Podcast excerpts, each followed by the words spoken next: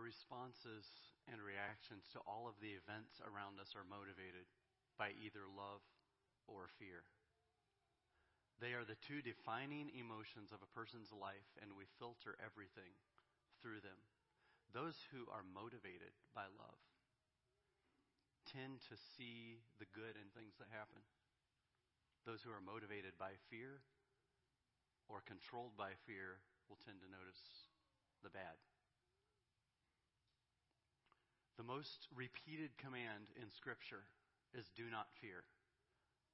The phrase do not fear, do not be afraid, and fear not are used more than 100 times in Scripture. And fear is the primary tactic that our enemy uses to keep us from experiencing the freedom and fulfillment of the calling that God has for each of us. He uses it to cut us off from our life source. He can't truly disconnect us from God, so he uses fear to cripple us from the life and the joy and the ability to fulfill his calling in our lives. You can be alive, but if you have two broken legs, you're not going far. And that's exactly what he does to us with fear.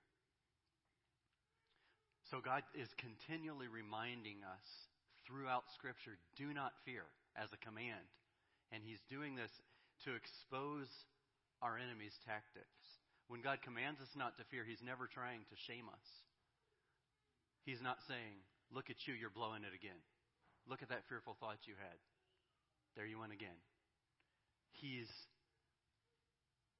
saying that within your reach is the grace that empowers you to rise above the fear, that empowers you to be victorious over fear.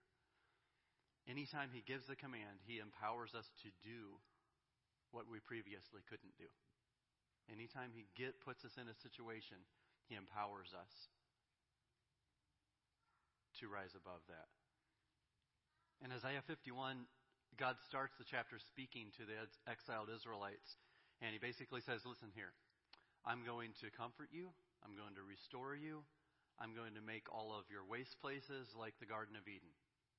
And he comes down through there talking, speaking this way to them, making these promises of how he's going to bring them back, restore them.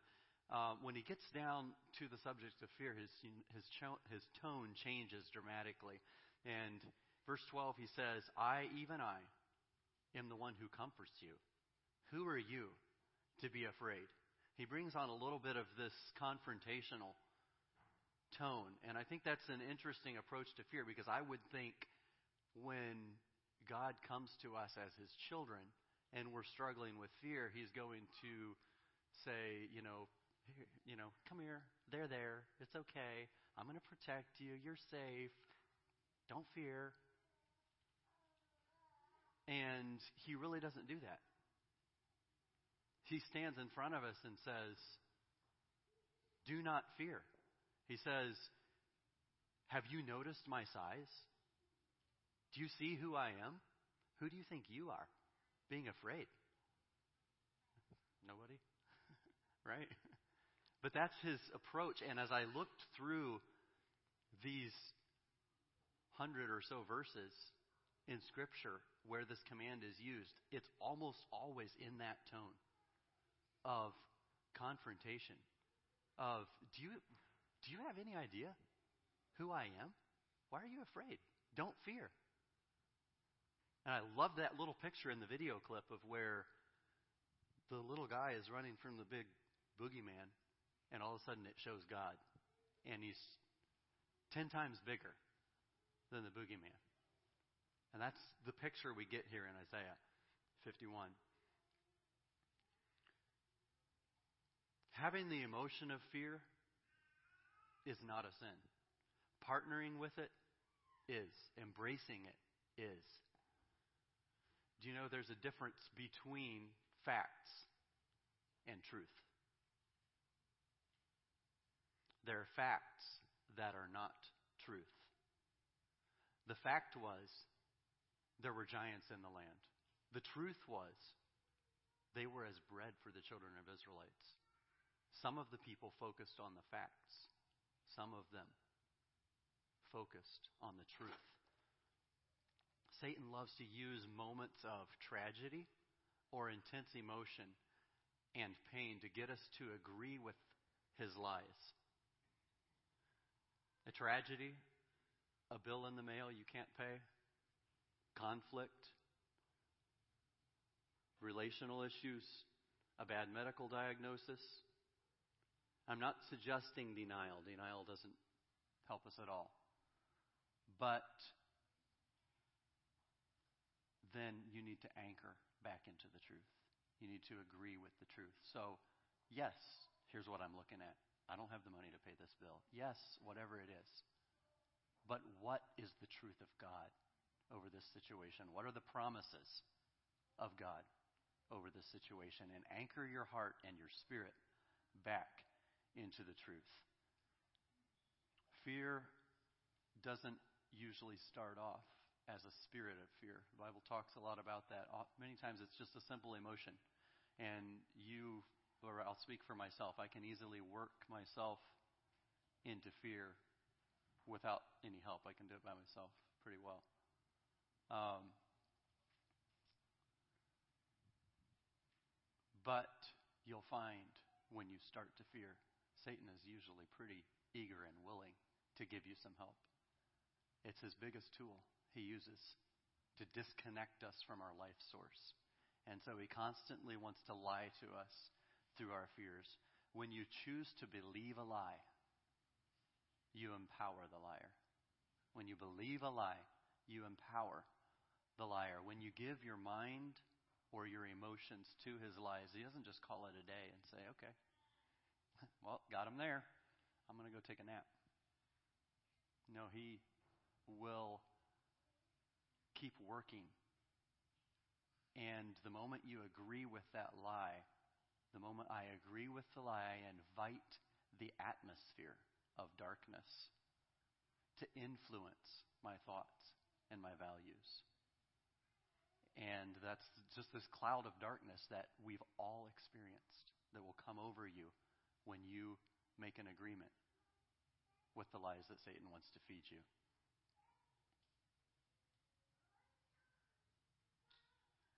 you something happens, you start to fear. Satan wants to feed you a couple of lies. You yeah, that look that's true. Can't argue with that. And pretty soon you're buried in fear, worry, anxiety. And it's not long until you've got a spirit of fear that'll be glad to come and help you out, keeping that thing going. And now you've got a lot bigger battle to deal with. And like I said, every one of us deals with this on some level. Every one of us does. And fear messes us up in the worst way possible because it connects us to a lie. Fear is absolutely deadly. So the question is what are you doing about fear in your life? Where are you at with this? About the temptation to entertain negative, and fearful thoughts. We tend to, you know, play that over and over in my mind. What if? What about? Should I? If I had? All of those questions. And we become so fearful and anxious over something. How many of you have lost sleep doing that kind of routine? I have. And I don't lose sleep very easily. So, you know how to meditate, obviously. Now we just need to change the subject. What are you focusing on? Are you going to feed yourself on that which kills or that which gives life? It's a choice. Fear at its base level is a defense and control mechanism where I'm afraid to trust. I don't believe God's actually safe. I don't think He probably actually has my best in mind. It's not worth the risk. And so I'm going to maintain a semblance of control and self protection. We also have a tendency to want to predict something bad's going to happen or look at the negative side of something so that we appear discerning when it happens. That is ugly. But I find that in myself sometimes. Um,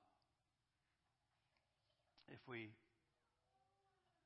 cover every scenario that could go wrong, it's also a form of self protection. We cover every scenario that could go wrong, then when some of those actually happen, it's not going to surprise us or hurt us because we were braced for it, right? Something, I believe, something very real happens on a spiritual level when we give place to fear in that way.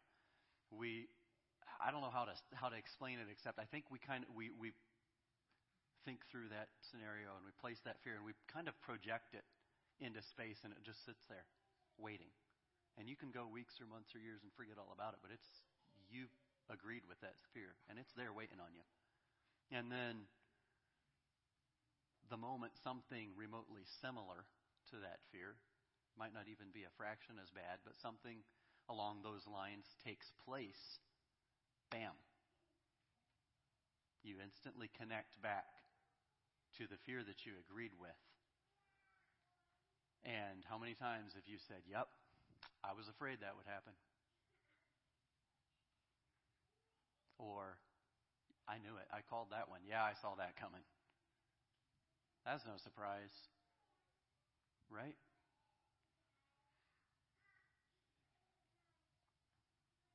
We construct this big contraption thingy of doubts, of fear, unbelief, to try to bring a semblance of control over the unpredictability and the chaos of life, the uncertainty and to just protect us from that pain. And as we build that thing and we it gets bigger and bigger and we live that way and we give that ground to Satan, it kind of becomes this massive contraption in our lives that we've we've built this huge mechanism of protection that we've become so invested in we can't let go of it. It's too risky. How would I ever survive without that thing? How would I ever survive without um, living that way. The scriptural terminology for that is simply giving place to the devil, giving the devil space, rent free. I have a friend who can't stand any any like you know sports logos or whatever logos on clothing. He just thinks it's absolutely stupid. You're paying the company to advertise for them. You're paying them to give you the privilege of advertising for them, getting nothing out of it except maybe hoping someone will that you don't even care about is going to like you better because you look a little cooler. I, I guess that's the deal, right? So that's kind of what we do with this fear thing. We Satan comes along and we give him space in our head and in our life. And then we pay him for us letting Him use that space. Doesn't sound like rocket science, does it? Another thing we tend to fall for, and I think has been big, maybe slightly larger for us and, in some of our background and in our culture, is using, trying to harness the power of fear to produce righteousness where we make a buddy deal with Satan that we're going to use fear to help produce good, to help produce righteousness in our lives. Um, we use fear as a form of godly, religious control to produce good results in people and in ourselves. Well, what would so and so think if you would show up in church looking like that, Sam? Fine. Right? It's never a good idea to enlist Satan's help to produce righteousness. He'll be glad to let you think he's helping. But you sure, certainly aren't going to get any true life or freedom out of the deal. I don't have reliable statistics, obviously, but from my understanding, the amount of Anabaptist people that are on antidepressants and meds for anxiety is off the charts, very disproportionately. I think that's probably, I'm sure there's a lot of factors, probably largely due to the agreements with fear and shame to produce performance. So, what are you doing with the issue of fear? And how are you thinking? We tend, in our Western advanced, enlightened frame of thinking, we tend to compartmentalize and separate our thoughts from our actions and our relationships from each other. Um, you can try that. It really doesn't work that way because that's not the way God designed us. In God's framework, there is a spiritual reality. Where there is a spiritual reality, there's also a physical demonstration of it. And about 2,000 years ago, there was a little beat up old man that had a few things to say about the topic of fear and love.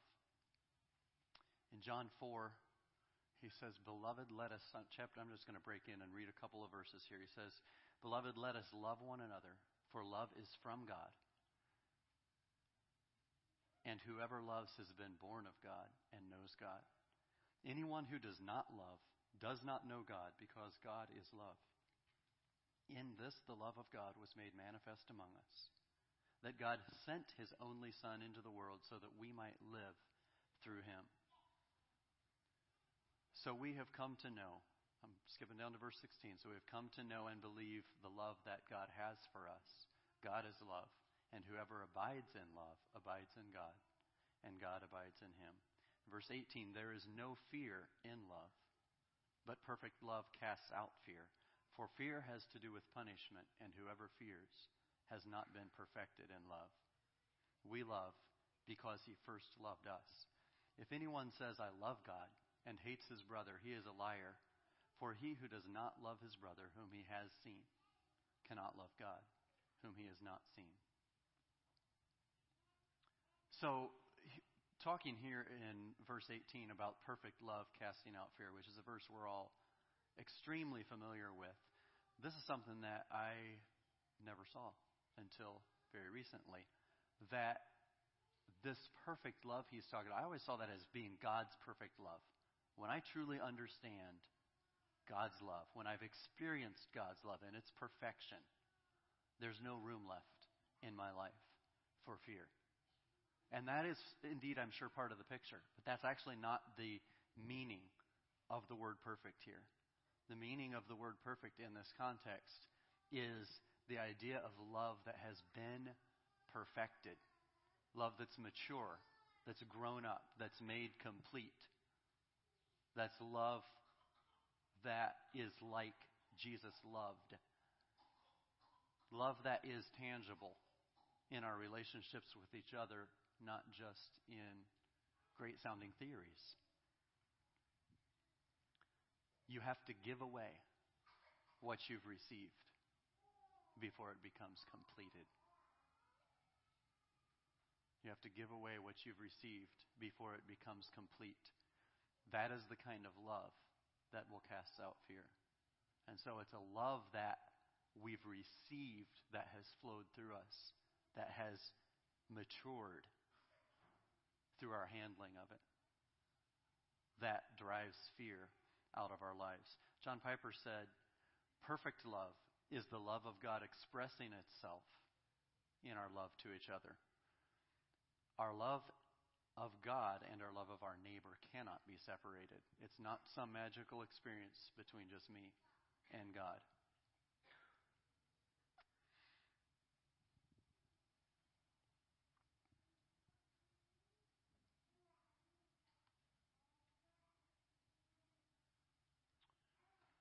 I've never, well, never. I don't think of myself as a fearful person.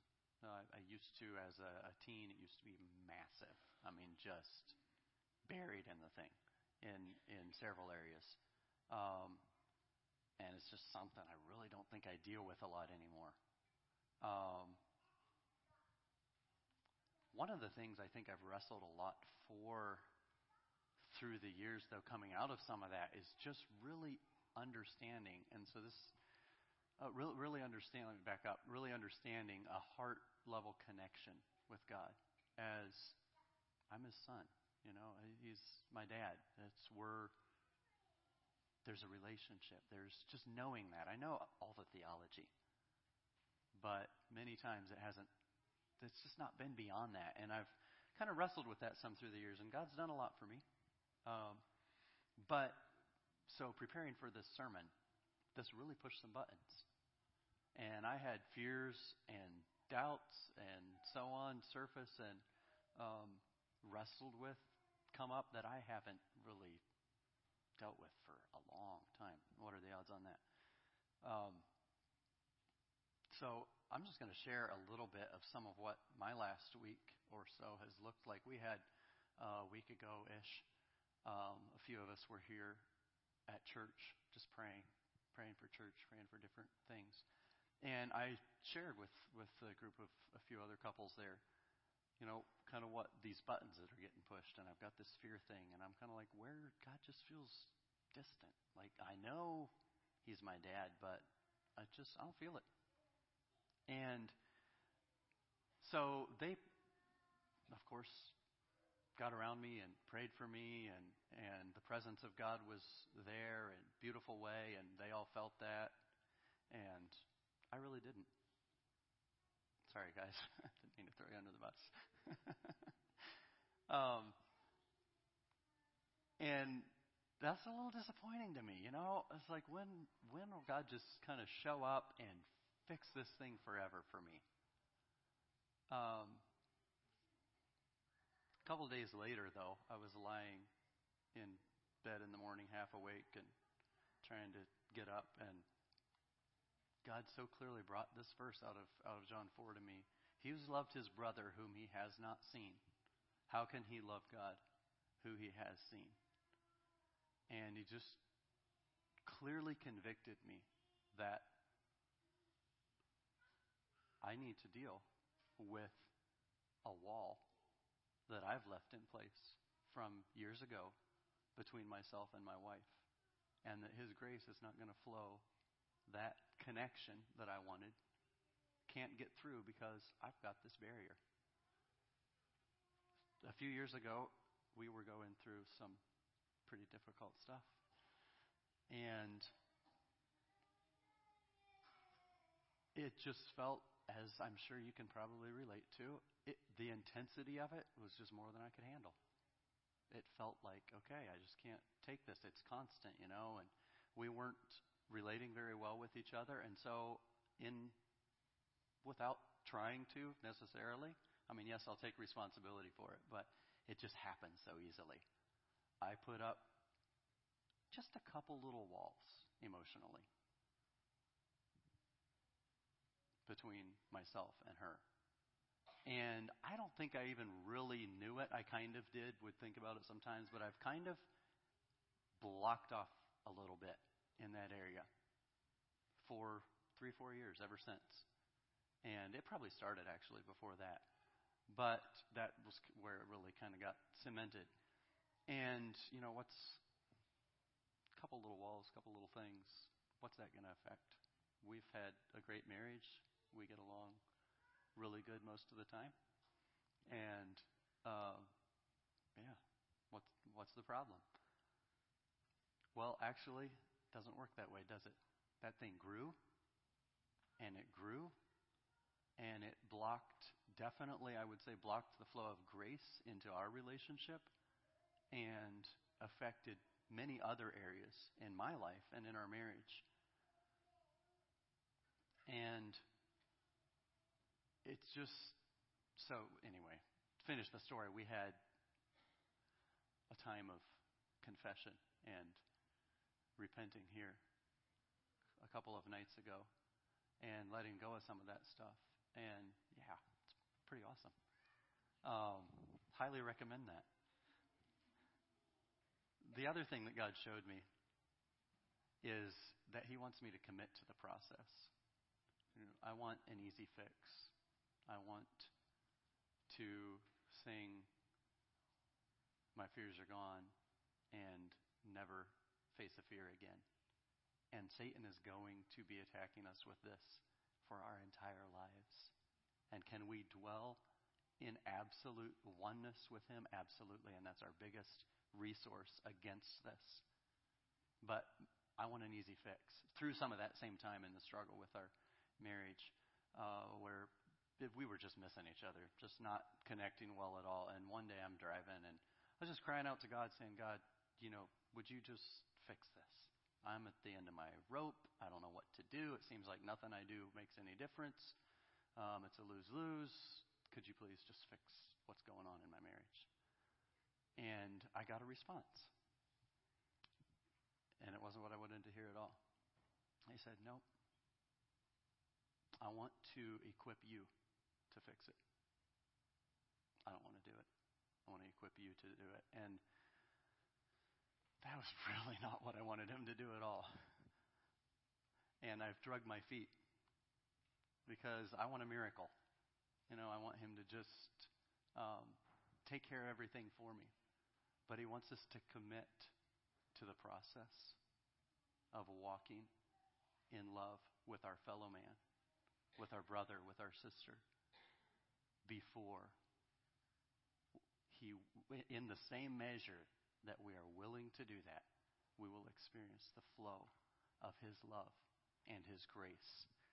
We cannot separate those things. So I've got a few more notes, but I'm going to switch gears instead. If you've got a mic back there, I'm going to open it up. And I would like you guys to share what's been your experience or an experience on this in this area. What's something that God has showed you or set you free from or it's just a chance to give a testimony to God's grace, to His, um, or, or, or what is, how has God given you victory over fear? is another question I'd love to hear. I don't have all the answers. A lot of you guys have walked through this a lot more than I have. What that could sound bad. I didn't mean it that way. Who wants to take a shot at that?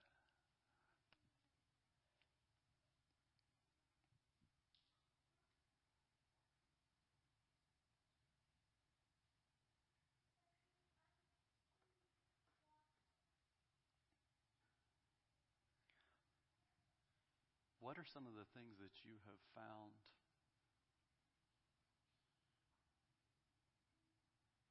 in your life that have connected you to the heart, God's heart of love, to live in love, to live in faith rather than listening to fear?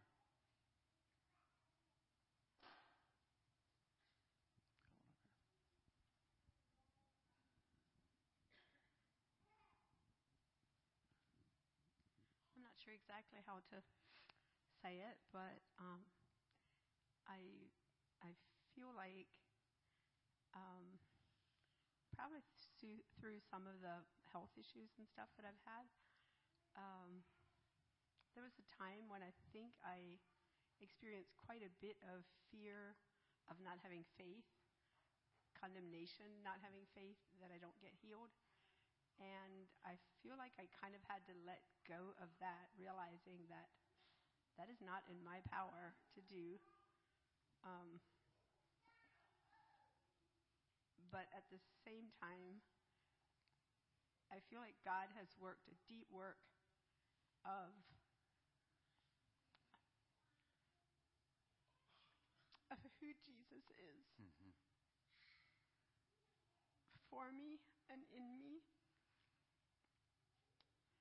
and just has taken away fear. Um, future, present. Um, it's not that I don't dread some things, probably especially just starting into chemo again. Um, I've begged God to heal completely and not have to go through that again. I still think He can. um, but we're kind of doing a step at a time, just. Um, and I've found His grace amazingly sufficient. When kind of the ugly feelings come, the weak feelings, the um, that I remember so well from three years ago. Um, so it's it's been a beautiful thing just to see that I can choose to either um, kind of fight it and and think I have to not experience the weakness and the drained feelings that chemo brings and stuff, or I can just take a day at a time or an hour at a time and know that this is going to pass too. And um, God is just really good. He's sufficient. And I know that um, God's grace is going to take me through. So I, um, I want to praise God for who He is in our lives, and just that we can put our put our lives in God's hands. Does that make sense? Thank you. Yeah, I, I'd just like to say a little bit, maybe. Um, and again, it's it's probably um, my wife's sickness has probably brought that on in my own life more than anything. And then some of the issues with our children, you know, too, because I was, um, I was, pro- I would say I was used to kind of be in control of things. You know, I could pretty Mhm. much fix about anything. Is usually what I used to tell people. And this was, you know, I come up against, we come up against some of these things. That just, I can't fix it. Uh, Mhm. you know, I just can't fix it. Uh, I know God can, but it has brought. Sometimes it, you know, sometimes it brought a fear to me uh, because I felt like it was out of my control. And uh, but I have learned to again. I have learned to uh, turn it over to God, and in doing so, being satisfied with that, being at peace with that. Um, I know that our story is not finished until we're done here, and I'm I'm content with that. I I'm resting in in God, in His sovereignty, in His grace, His righteous judgments, all that. I I'm Amen. satisfied with that. Amen. Um, and that's where I live. I, I I don't. I still experience temptations or emotions to fear. You know, I, I still want to grab, get a hold of, pick this thing back up sometimes. Um, but I soon, pretty, pretty much, pretty soon realize that there's no peace in that. Uh, and so I've, I, I, I, uh, I try to, I try to uh, give it to God, and and I do this by God often reminds me of different passages in the Word of God, His promises. Um, and I know that, uh, and I, I go to those and I resort to those, and it brings it brings me back to uh, the realization that, you know, God is this big man. He, he's this big person, and I'm content to to leave it there. Mhm. And I've seen a lot of results. I've seen a lot of good results in not only how I rel- yes, largely on how I relate to other people, uh, including my children and my my wife. So yeah, Thank you. not perfect, but God is. hmm I'm content to walk with Him that way. Amen. Thank you both.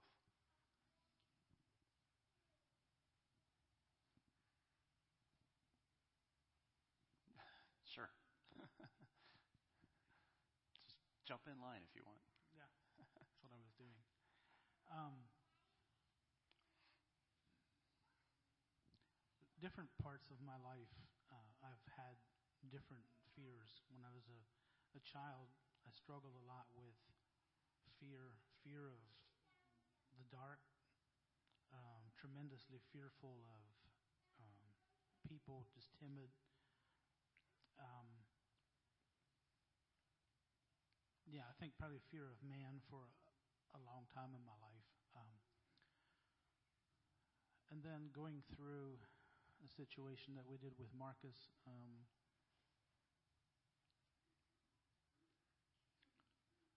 um, just the fear of, you know, every time my boys would want to go do something, what if this would happen or what if that would happen?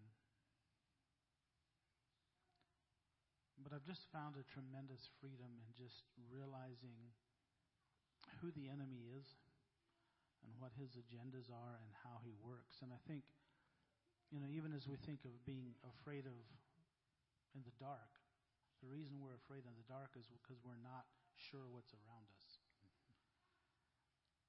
But when we understand who God is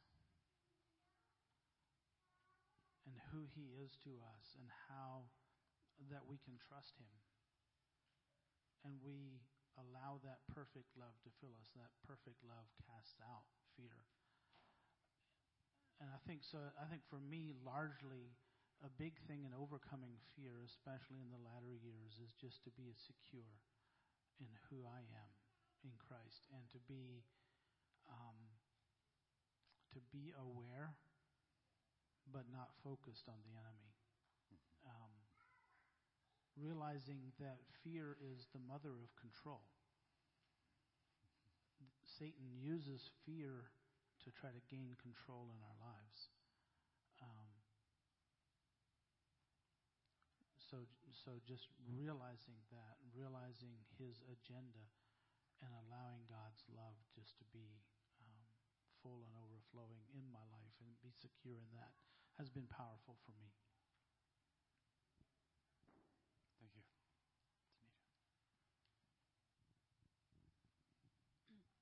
Um, so I have struggled with anxiety for most of my adult life, um, like really intense anxiety, panic attacks, just all kinds of anxiety, and um, it, it created a, a pattern for me where I became overly attached to everything in my life overly attached to relationships, to jobs, to people, to places, to things. I just was so afraid of losing things mm. that I was super clingy.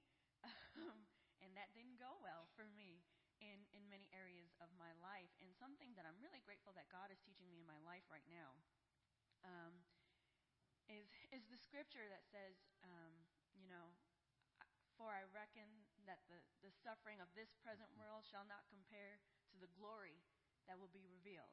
And how resting in that mm-hmm. and that the things God gives, the people God gives, they're a glimpse of God's love. And resting in the eternal love of God, that He has this glory for me, that even if the worst of my fears comes true, the glory of God is so much greater Amen. than every little thing that I have become overly attached to. So he doesn't want me to be overly attached to the here and to the now and to the people and the places and the things because he's got something even more awesome mm-hmm. for me. And I'm learning that every day, and I still have my anxiety issues. And then I have to remember and rest in God's love mm-hmm. and the, etern- the eternal nature of God's love. Mm-hmm. Thank you. Yeah. Okay. well, so, our journey together with anxiety is not over. So just last night, she was like, "What about this and this and this and this and this and this? And what do we do?" Right? Yes. I said, "Well, if that happens, we're going to cry and trust, mm-hmm. and we can do both together." Um, but I was very touched by what you had to say, Katie, because God is giving you the victory when he says, Thanks be to God who gives us the victory through our Lord Jesus Christ, he's talking about giving us the strength and the faith and the hope and the love that overcomes death itself. And I want to glorify God for that in you. Amen. Thank you. Um, I think one of the big things that Katie referred to is in that I related to very much in my own walking out of worrying about everything and being afraid of everything, pretty much, to um, walking in Yeah, confidence is understanding who Jesus is and understanding who the Father is, and out of that understanding or of understanding who I am, what my position is in them, and especially a big one for me was understanding the perfectness of the sacrifice that Jesus made because it took away my fear of somehow messing it up and not making it. And alla- is allowing me to walk in the love of the Father. And it's pretty much completely changed. It changed my life and it changed my outlook on life, my outlook on the future. And I'm just so thankful to God for that. Amen.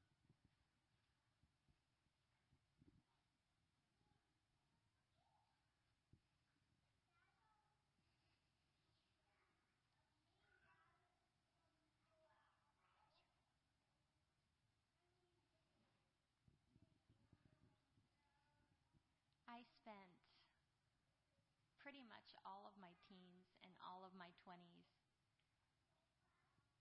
trying to be good enough and be who I thought people wanted me to be and maintain a status of who they thought I was. And so that made me constantly evaluate everyone's responses around me and I would dance a dance responses positive because I was so afraid of failing, afraid of getting a raised eyebrow, very afraid of rejection, very afraid of not meeting expectations and it affected my social circles, my friends, even my husband.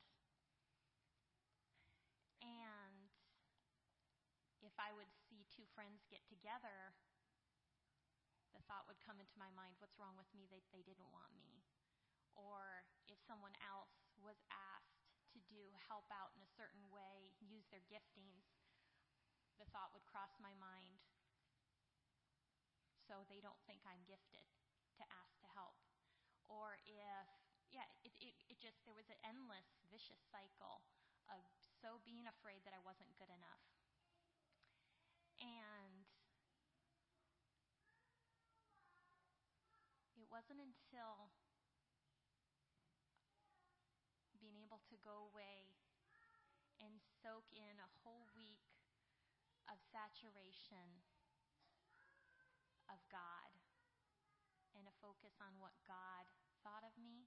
And I realized I've been good enough for God all along. Father God smiles on me even when someone else is disappointed. Father God delights in me even when I make an outfit choice that somebody else thinks is horrific. And Father God never thinks anything I say is stupid. And that, there, I literally felt like a hole healed up in my heart. Mm-hmm. I literally, it felt so physical that it was, it was just amazing. And it's made that realization has made all the difference. So even when I wear a color shirt that isn't Sam's favorite, I don't even feel bad. And that sounds really, really weird, but it's it is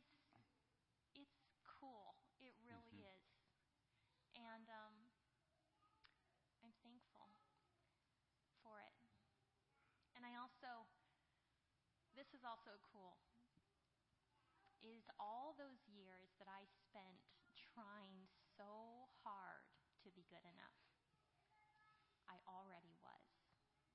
Like God wasn't even rolling his eyes and huffing and disappointed that I wasn't getting it. He just stayed and mm-hmm. that his heart changed never his heart never changed towards me. It was always the same, whether I realized it or when I didn't. His heart attitude towards me was the same. Mhm. Thank you.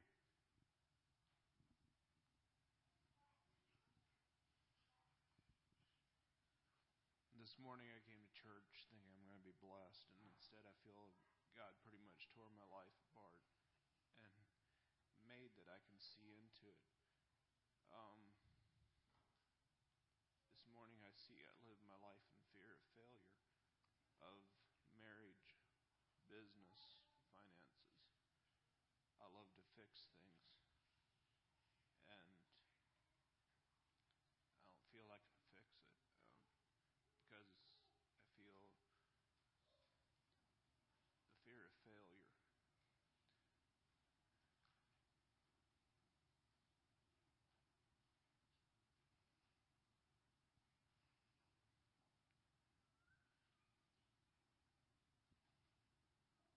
I guess this morning you guys can pray for me that that I can put the fear of God, the fear on a pile and live out the love of God instead. Amen. Let's do it. Go ahead.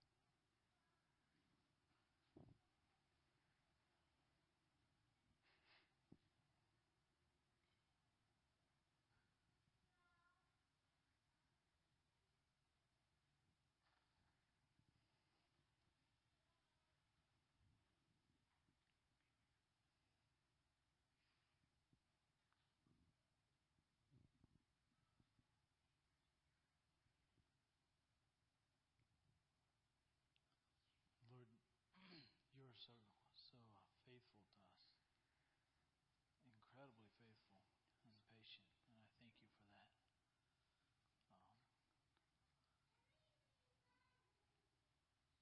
Um, Lord, I thank you for what you're doing in Linford's life concerning fear, and this morning I pray that uh, you'd help him to rest in the fact that he is your project and that what you've started in his life, you've promised that you will finish it until the day that he sees you face to face. And um, I pray that he would live his life in that confidence. And that he'd be able to rejoice in the love that you have for him as the Son of God. And um, I pray that you would continue, as you are already, continue to deliver him from the fear of failure. Um, pray specifically that you would um, continue to deliver him uh, from the fear of of having to please his dad. Um, that his that that his um, only desire would be to please you. And uh, thank you that you are doing that in his life right now. Um,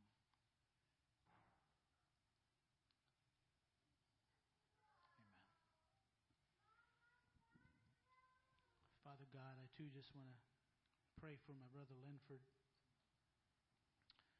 Thank you, Father, for the way that you are a good Father and for the way that you work in our lives. And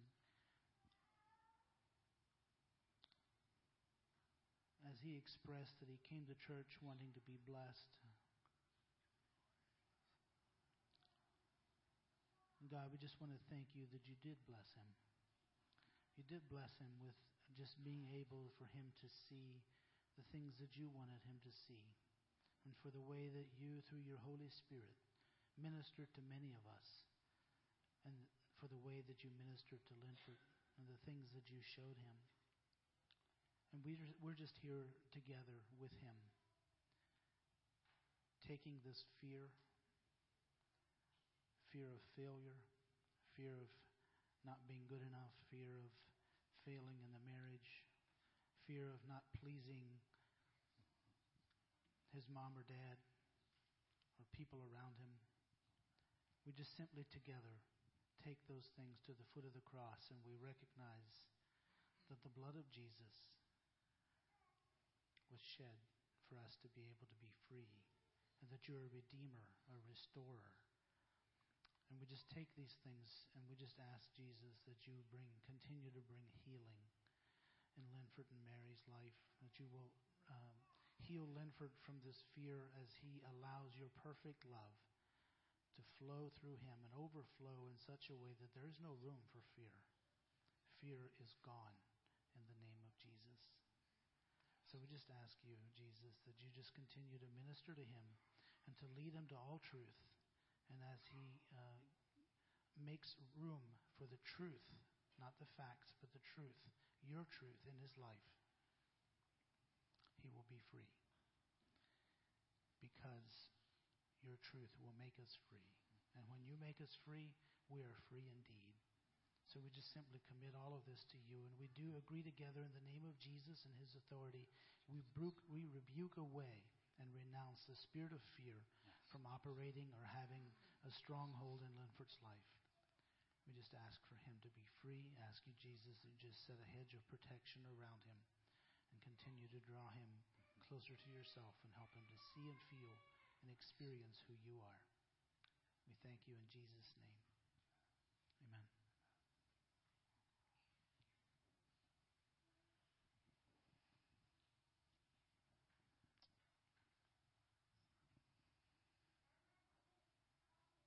Thank you for being willing to share that. I know that was not probably the easiest thing to do. Some of the stuff I shared about my life the last week wasn't too fun either. uh, but God is so worth it. And what are we afraid of anyway? Anyone else?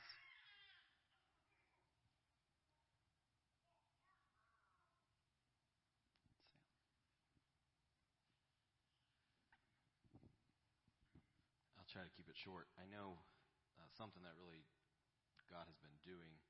Um, yeah, is just ridding out fear in my own life, and I felt mostly like what He wanted me to share was just for years I lived with fear as my best friend, and I was sure I needed it. I was sure it was telling me the truth, and I'm definitely on a journey with this, but I know that fear is not my best friend, truth and God the Father is my best friend. And so there's times when fears pop up, but I can see them pretty clearly now, and I'm excited about that. And so yeah, I would just say if if fear has had a big place in your heart and life, um, yeah, root it out. Let let. Jesus take care of that. Kick him out because he doesn't need to be mm-hmm. your best friend um, as he was for me. So yeah, that's it.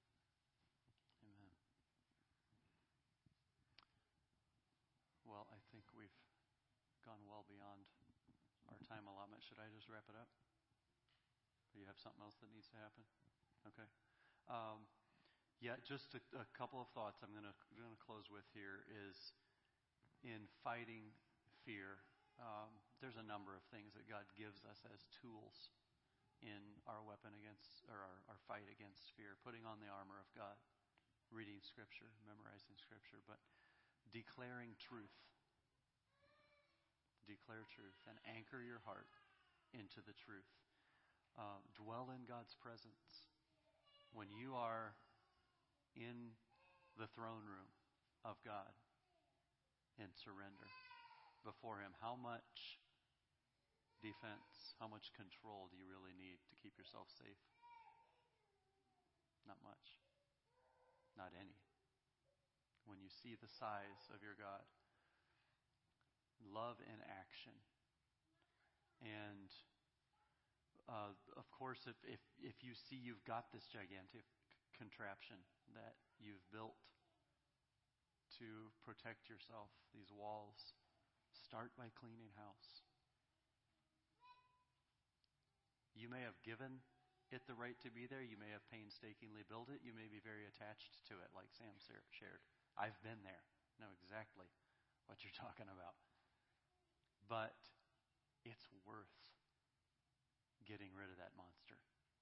It is so worth kicking it out. So renounce it, repent of it, tell it to get lost. You will live so much better without the fear. So start there. And just remember that there is not a single fear that comes at you that has not been filtered through the grace of God. And He has equipped you to be completely, completely victorious. I'm getting the sense, and I had the sense, which is one of the reasons it's connected with me so much, that this has been a big issue for us here. And I believe, I think different ones of us have been sensing that God is wanting to take the church here into a season of greater understanding of his calling on us as a church and what he would have us to be doing in the impact and the expansion of his kingdom. And I think it is vital that we deal with this thing, that we restore the weak and the crippled and what has been maimed in this area of fear before we can move into the season that God has for us. So let's stand and we're going to close in prayer.